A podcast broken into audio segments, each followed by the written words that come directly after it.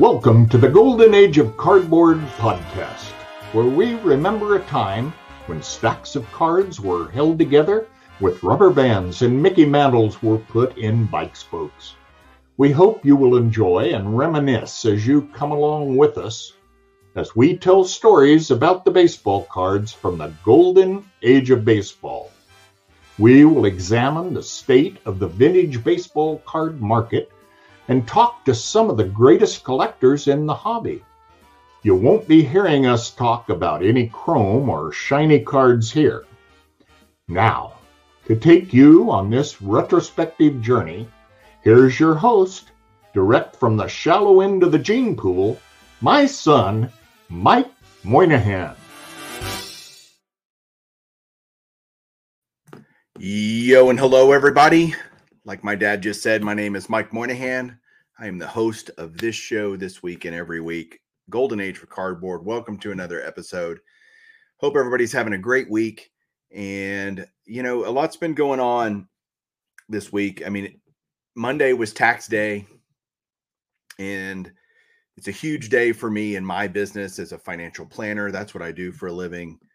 And I had a lot of a lot of calls, people paying taxes that didn't expect to, and all kinds of fun stuff. It's it's generally a pretty crappy day just because there's a lot of stuff to take care of.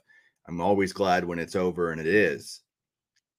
And in those conversations that I had with clients, something kept coming up, and it made me want to do an episode about the topic today that I'm going to be discussing.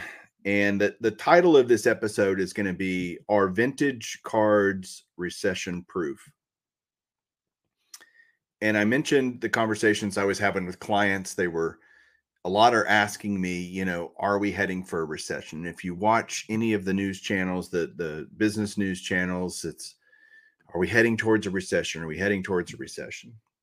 And there's a lot of concern about that, and rightfully so. I mean, recessions are are not fun things. The last recession that we had was due to the pandemic. It was the shortest recession we've ever had. It was only two months long. It's funny, recessions are something you can only identify as you look backwards after time has passed and you go, oh yeah, we were in a recession back then. Um, you can certainly see economic things that happen that make us, lead us to believe that, hey, we might be in a recession, but you never really, again, know until you're through it and you look back and you go, yep, we were in a recession. That was a pretty terrible time. And it sure felt like it during that. And a lot of people, you know, consumer sentiment is low. Um, there's just a lot of things going on in the world that make people just generally feel pretty negative about how things are going to be in the future. We've got a war going on with Ukraine and Russia. You've got high inflation. You've got, you know, gas prices crazy, all this kind of stuff. And recessions aren't a great thing. The reason we're talking about it is because if we were, were to enter into an economic recession, you have to think about who gets hit the hardest when we have an economic recession, if we were to have one. And the reality is it's typically the lower and middle income folks that just feel the impact of that the most. I mean, the reality is if you're rich, then a recession, it's no fun. You're not getting any richer, but you're not going to be poor either. You're not worried about paying your bills. You're not worried about paying your mortgage. You're not worrying about, you know, clothing your kids, things like that. All that stuff still happens, even in a recession, for the quote unquote rich person, and define that as you will. But if you have your, your lower income, your kind of middle class type folks, it can really severely impact their lives, because you see, another thing with recessions is uh, layoffs. You know, you have people losing their jobs and having no income. That's a big problem. You've got, uh, you know, in this case, we got high inflation right now, which is the reality for, again, for a rich person, it's not that big a deal. Your bills still get paid. You don't care. It doesn't, not that you don't care. You just, it, it has less of an impact versus a lower middle income person who is struggling as it is, and now you throw on top that you have to pay X dollars more at the gas pump, X dollars more at the grocery store to feed your family. And, and so what you see is a lot of those discretionary expenses get taken out of the budget. They get removed completely, And for most of us, baseball cards are a luxury item. They're a discretionary expense. It's not something we have to have. And so you have to think about, if, if that's the type of person that's affected, is that that's also the type of person that's involved in our hobby? And the answer is yes. And there are rich people that are involved in our hobby too. But again, it's it's kind of like uh, the slice of America. Most people are middle class or or lower income, and therefore they are affected by those things. And they're also probably the largest demographic in the hobby are those middle class and, and lower income people, because they love baseball just as much. Your bank account doesn't matter, doesn't care whether or not you love baseball or not. You know, the size of your bank account doesn't affect that. You can love baseball, baseball cards, this hobby, all that stuff, regardless of what your uh, tax return says, et cetera. And so as I've been churning through this thought in my brain, a lot of people that there's this historic narrative that vintage cards especially are kind of stable. They don't go down in value, and you know, they always kind of hold their value and all this kind of stuff. First off, I need to put a, before I really, really dive into this, let me get a couple caveats out there. Wow. So many people are going to disagree with me on this, and that's okay. You're we're we're allowed to think differently. I do not view sports cards as an investment. And there are lots of channels out there that tout sports cards as being such a great investment. And, and I just don't look at it that way. To me, an investment is something that generates cash flow. It has some type of utility. You own something that has utility, that ha- that can generate cash flow, that has some intrinsic value. Take a stock. If you own a stock, that is an investment, because it can either A, pay you a dividend, which generates cash flow. B, you own a part of that company. You own a part of its assets. You own a part of its revenue stream. Uh, and, and so that has value. Sports cards, like a lot of other things, are collectibles to me, is how I view them. And, and the important distinction there is a, a, a collectible is just that. It's it, a collectible is only worth what someone's willing to pay. It has no real value. Uh, this mini Minoso card here is, is only worth what someone's willing to pay for it. I can't spend it. I can't eat it. I can't you, put it in my car and make it run. I can't do any of that stuff. It doesn't pay me. You know, it, it doesn't have money coming off of it every year in terms of uh, cash flow. It doesn't pay me a dividend, anything like that. It's not like I have a rental home that can pay cash flow. That's an investment. Real estate is an investment. It can go up in value. And that's not to say, let me be clear about this. That is not to say that collectibles cannot be a way to make money. You can absolutely make money in collectibles, especially sports cards. Those are two different things. And you would say, well, no, they're not, Mike. If if you can make money on it, it's an investment. It, it's not in the pure definition. It's just not. Uh, high value art is not an investment. It's it's something you can make money on. It's a collectible. Bitcoin is not an investment. It's a currency. Yes, you can make money in Bitcoin, and you can lose your ass too, just like you can in sports cards, just like you can in fine art. They are not investments. They are alternative ways to earn money, to make money. So oh, now that I've said my piece on that, and again, so many of you are probably ready to either punch your radio if you're listening to this in the car, punch your computer screen if you're watching on YouTube, or your phone, throw your phone if you're watching it that way. But that's just how I feel. After forty years in this hobby and twenty-five years as a financial planner, I, I formed an opinion on this, and it and it no one's going to change my mind. You can't change my mind. Don't even try. But with that premise and the idea that I do think collectibles have value, I do think sports cards have value. There is value there. They are They cost money. They're not free. I wish people would give me baseball cards free. I would love them just the same. And but I never buy sports cards as an investment. Now, do I hope they go up? Sure, over time. I mean, it, it's nice to see that the sports cards that I put so much money and time and effort into are worth more to someone else today than they were when I bought it, whenever I bought it. That's a good thing. That makes me feel good for sure. Um, but I'm not, it's not part of my retirement plan. It's not part of, you know, oh man, I really hope this works out so I can send my kids to college. My kids are already in college, but you get people used to say that, oh, save your sports cards. You can maybe send your kids to college. Never, ever looked at sports cards that way. It is a hobby. They are a collectible. It is fun. I get enjoyment out of it.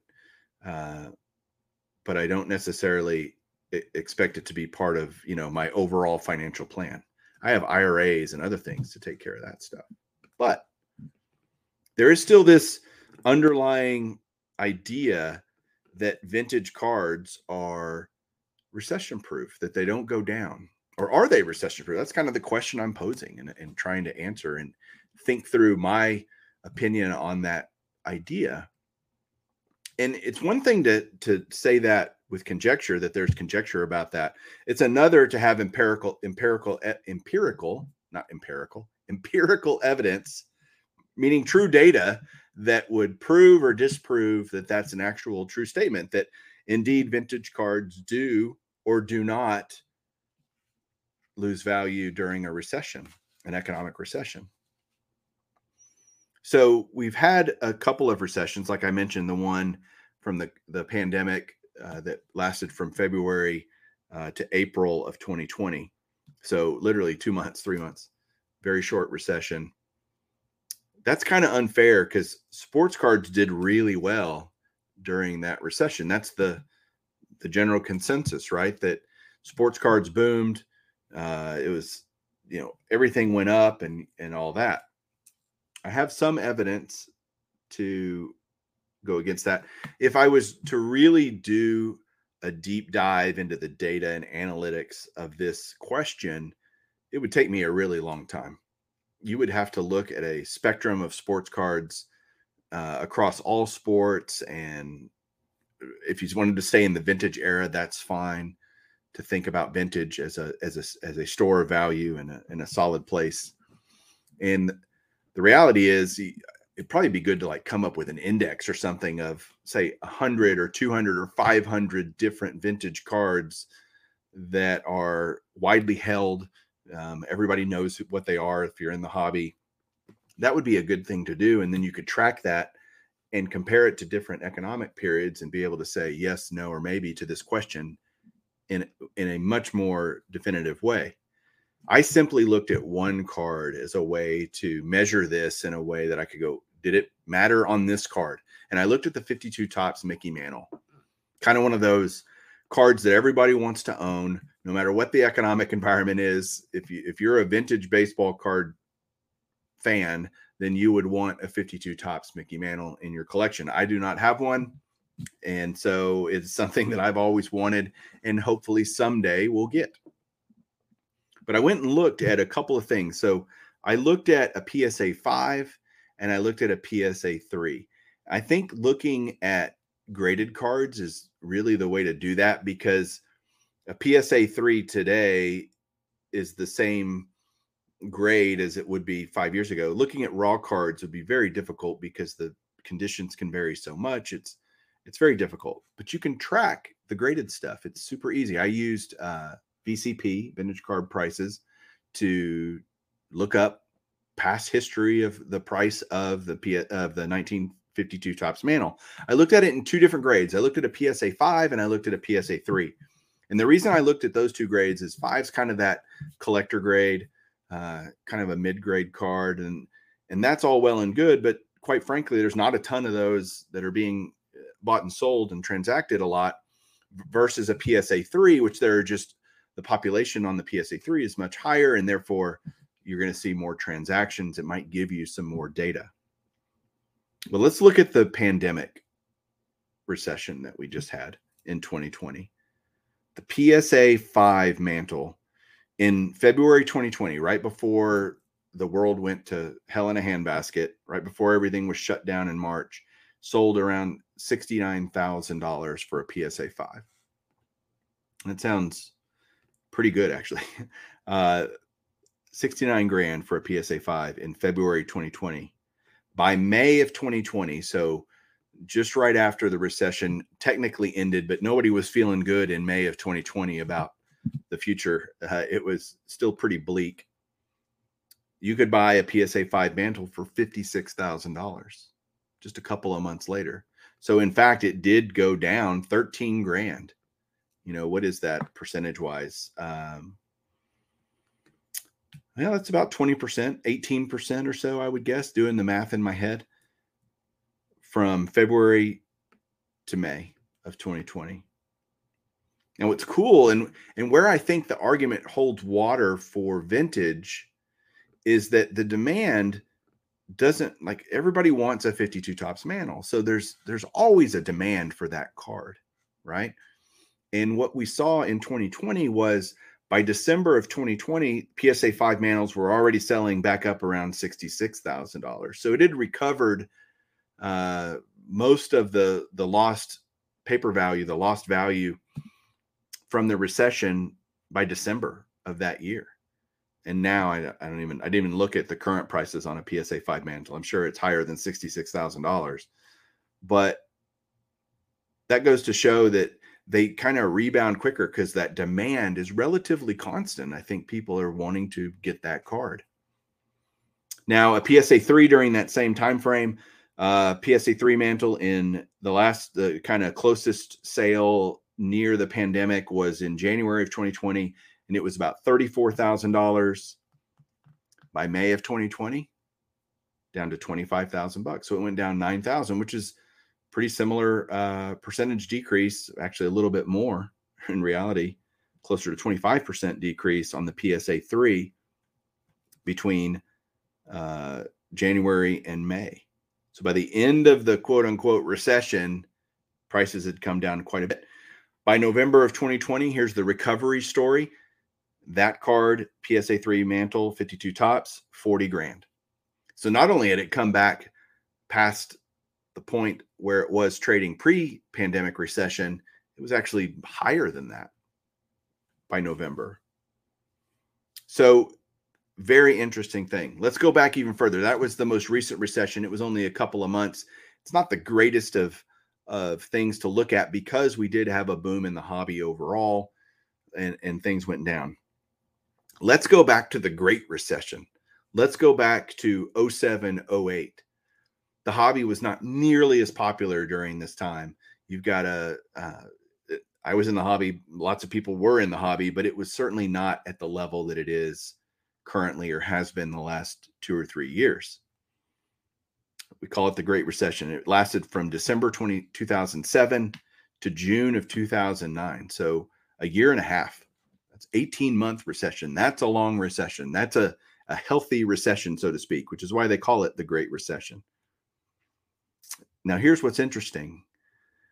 In December of oh seven, you could buy a P S A five Mantle for thirteen thousand seven hundred dollars. By the end of the recession, I looked at the last closest sale that I could find was August of two thousand nine. Again, I said the recession ended in June of two thousand nine. eighteen thousand eight hundred dollars. That card went up thirty-seven percent over the eighteen month recession. Pretty incredible. Pretty incredible. If you look at the P S A three, it tells a different story, which is why this is really tough to say.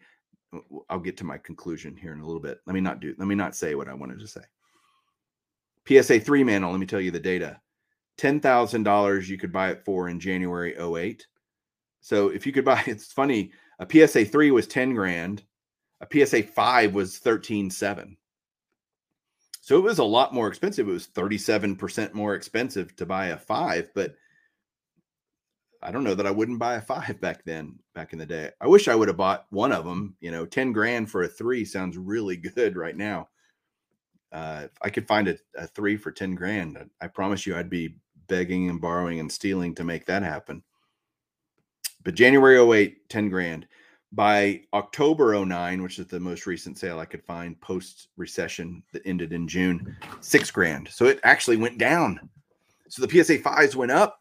The P S A threes went down during the same time frame. Is it there was maybe more demand for a five? Maybe. Uh, there were fewer of them, so it commanded a higher price. Maybe there's a lot of factors that go into that, or could potentially be in in that argument or in that discussion. And so, if you just look at the last two, and I was talking to Rich Klein yesterday about this idea, and uh, he said, "Long been in the hobby for as long as I've been alive, essentially." And uh, so he has a lot of experience. And he said, "Oh, yeah, back in the eighty, early eighties, you know, there was a recession, and you know, things went all everything went down, and all this." And it's hard to compare that to to now. It's or even to oh eight, oh seven, oh eight. Our world's just very different. So I thought just at least looking at the last two recessions, the pandemic recession and the Great Recession, would would give us some relatively recent history to compare to.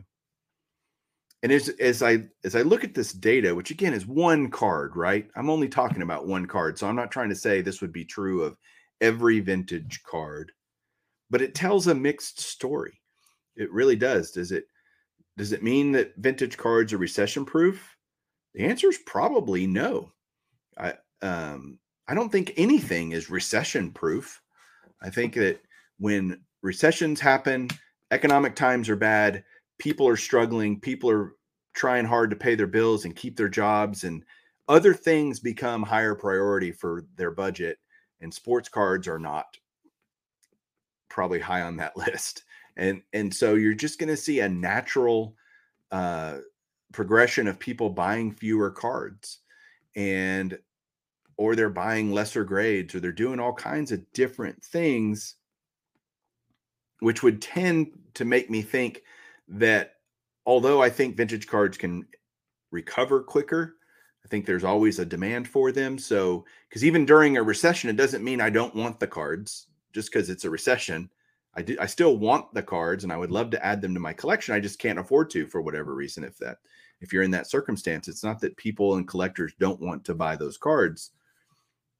And so I think the demand is always there, which allows vintage cards to recover quicker versus, say, modern cards that by the time the recession's over, let's say oh seven, oh eight, whoever was the hot rookie in oh seven, when, December oh seven, when the recession hits eighteen months later, that might have changed one hundred eighty degrees, right? You might have a completely new crop of players, and the, the guy that was supposed to be great might not be great anymore. There's so many factors if you have a prolonged recession. And it's it's fun to talk about, just to think. I, I think there's just, again, this idea that cards are recession proof. And, and, and that's just, I think, a flawed argument. I, I think the data tells us that it's a mixed bag, that sometimes, yes, they go down, and sometimes, no, they don't. I wish I, and maybe somebody would do some research on this. That'd be really cool to see if they could, tra- excuse me, track multiple cards, multiple grades, and kind of have this larger pool of data to, to look at, to see what the data really shows. But my just kind of gut feeling about it is that I don't think they're recession proof, that I think they can lose money during a recession, as I think really all cards lose money. Just because it's a collectible, it's not a necessity, it's not a have to thing. I, I think that that's just a general statement that is probably true. And it's times like that that I hope as a collector I can take advantage of that, that I have the ability financially to add some cards that maybe I couldn't add when prices were higher. Always thinking first about taking care of my family and making sure my bills are paid, and you know, that all the things that need to get done get done first, and then, oh, by the way, if there's some left over and I want to pick up some cards, all the better. So let me make sure there's nothing else in my notes here that I want to cover. This is definitely a, going to be a shorter episode, uh, but I but I thought this was a fair question to ask given the economic environment we're in. Um, for, personally, I don't think we're going to be having a recession. Uh, unemployment is incredibly low. We've got a lot of headwinds for sure economically, and we've got a lot of problems we need to kind of work on and get fixed. And, uh, But I think that can happen without us getting thrown into an economic recession. But I do think inflation uh, is something that's going to bear on the cards like it is now. I, I just think it's going to matter because people, the longer inflation continues to stay high, people can absorb it for a little while. You can kind of go, okay, gas prices are higher for now, and I can kind of work that into my life. But at some point, that becomes a bigger, bigger deal, bigger and bigger deal to someone's budget. Like, oh my gosh, how long is this going to continue? And nobody knows. Uh, you can't say, oh yeah, inflation's going to be over by this time, or, you know, don't worry about it. It's only the Fed chairman, uh, Powell, Jerome Powell said it's transitory, and it's not, it's turning out not to be transitory. it, I don't know that it, it's certainly not permanent, but it's definitely not transitory. Transitory meaning very temporary. So it, I know I just threw out a whole bunch of economic terms and things like that, but that's, that's my world that I work in. That's the, the world I live in every day. And I, I read a lot, and I watch a lot, and have a lot of information about this, a lot of personal experience with this. Don't use your cards as a recession hedge. It's not going to, probably not going to work out for you. So be smart, have fun with it, enjoy the hobby, because that's what it's really all about, right? I just enjoy having cards. If they're worth more later, great. I hope they are, but I'm not banking on that. And I would tell you, try not to do the same. You might end up disappointed. I hope you're not, though. Hope everything only goes up for you, but uh, history tells us that's not likely. All right, guys, thanks so much for watching, for listening. I'd love to hear your feedback down below. I'd love to hear your comments. Uh, it means a lot to me. I hope everybody has a great rest of the week. We'll talk to you soon, and keep collecting.